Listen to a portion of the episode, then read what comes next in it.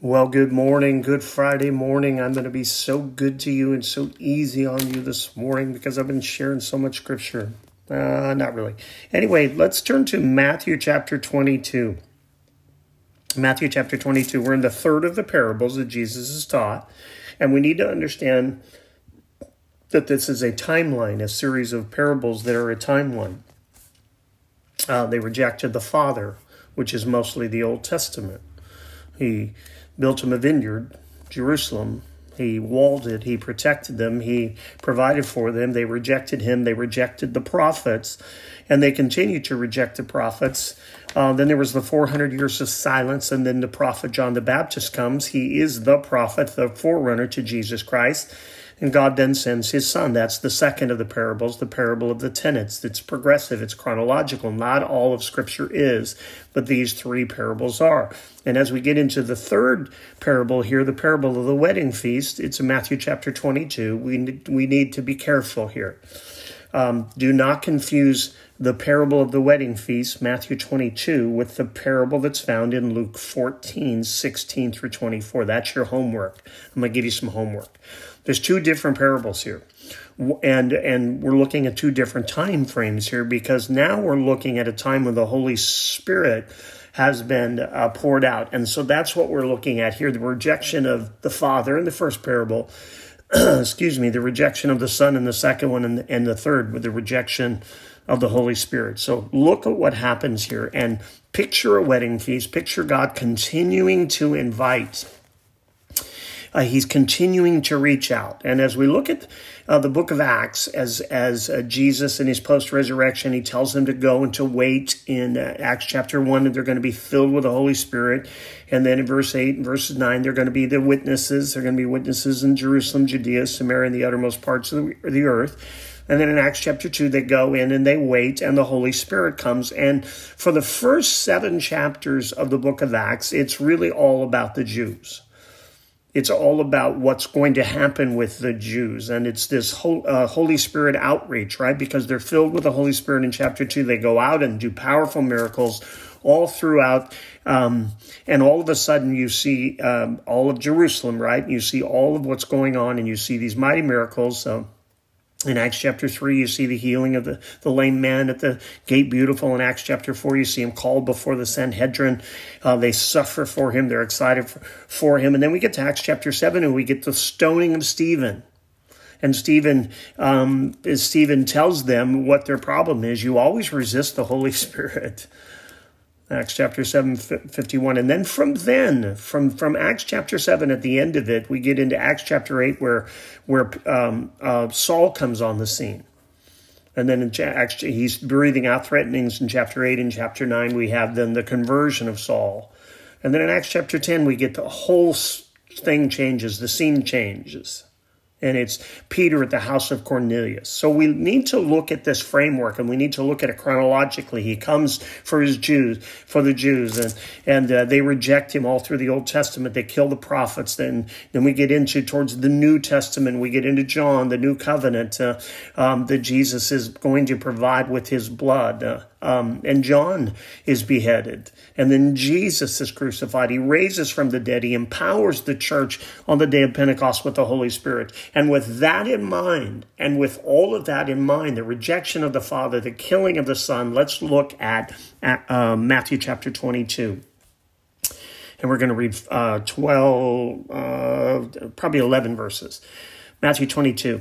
And again, Jesus spoke to them in parables, saying, "The kingdom of heaven may be compared to a king who gave a wedding feast for his son.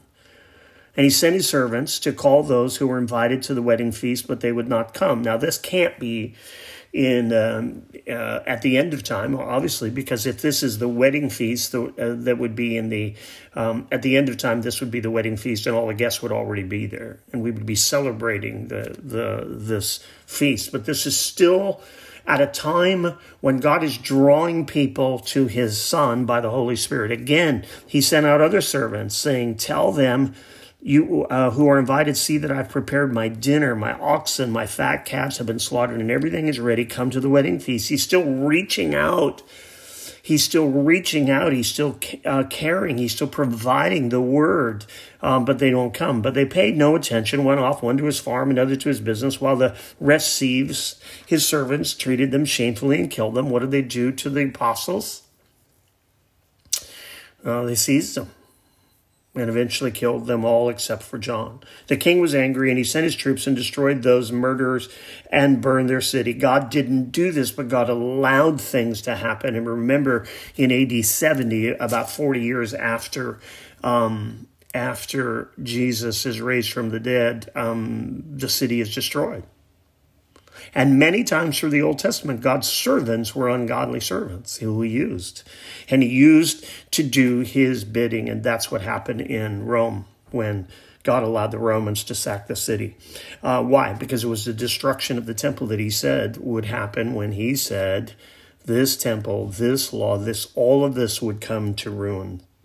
Verse 8, then he said to his servants, the wedding feast is ready, but those invited were not worthy. Go therefore to the main roads and invite to the wedding feast as many as they would find. And those servants went out into the roads and gathered all whom they found, both good, bad and good. So the wedding hall was filled with guests. But when the king came to look at the guests, he saw a man with no wedding garment. There was this invitation come, but not everybody was properly ready. Not everybody had been properly prepared for this particular feast, and the work had not been done. And so what we need to do is not get too bound down in this, but I want you just to show you that what happened in this situation, what happens in this is there's this rejection. God sends his prophets, rejected. To reject the prophets is to reject the Father. God sends his Son, he's dragged outside the vineyard and he's killed. To reject the Son is also to reject the Father. God doesn't give up, he sends the Holy Spirit.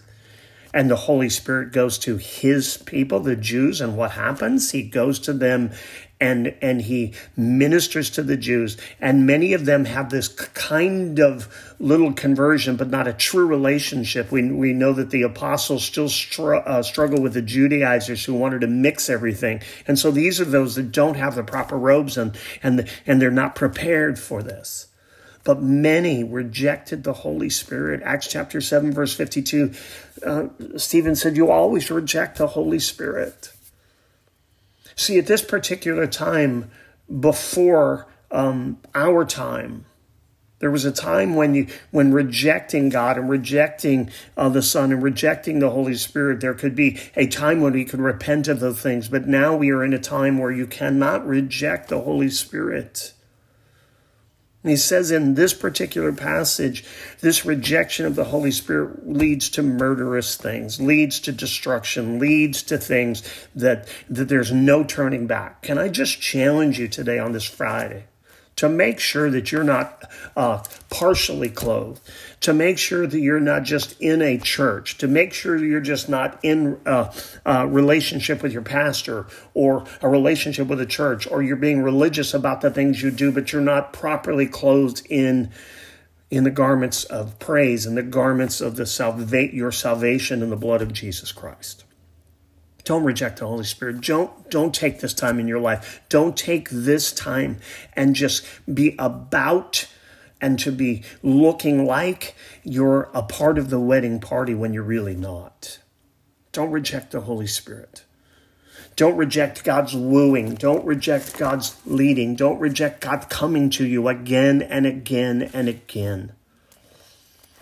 But when he invites us with the power of his Holy Spirit through his servants, which are pastors and teachers and people who are believers and lay people in the church, and they're inviting you and they're praying for you, and the Holy Spirit is inviting you in your heart. Don't reject.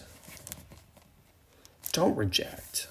Don't push away what God wants to do in your heart and your life. He wants to take you deeper and he wants to do great things in your life. Don't reject the wooing of the Holy Spirit. Let me pray for us in Numbers chapter 6, verse 24. The Lord bless you and keep you. The Lord make his face shine upon you and be gracious to you. The Lord lift up his countenance upon you and give you peace. God bless you till we talk again.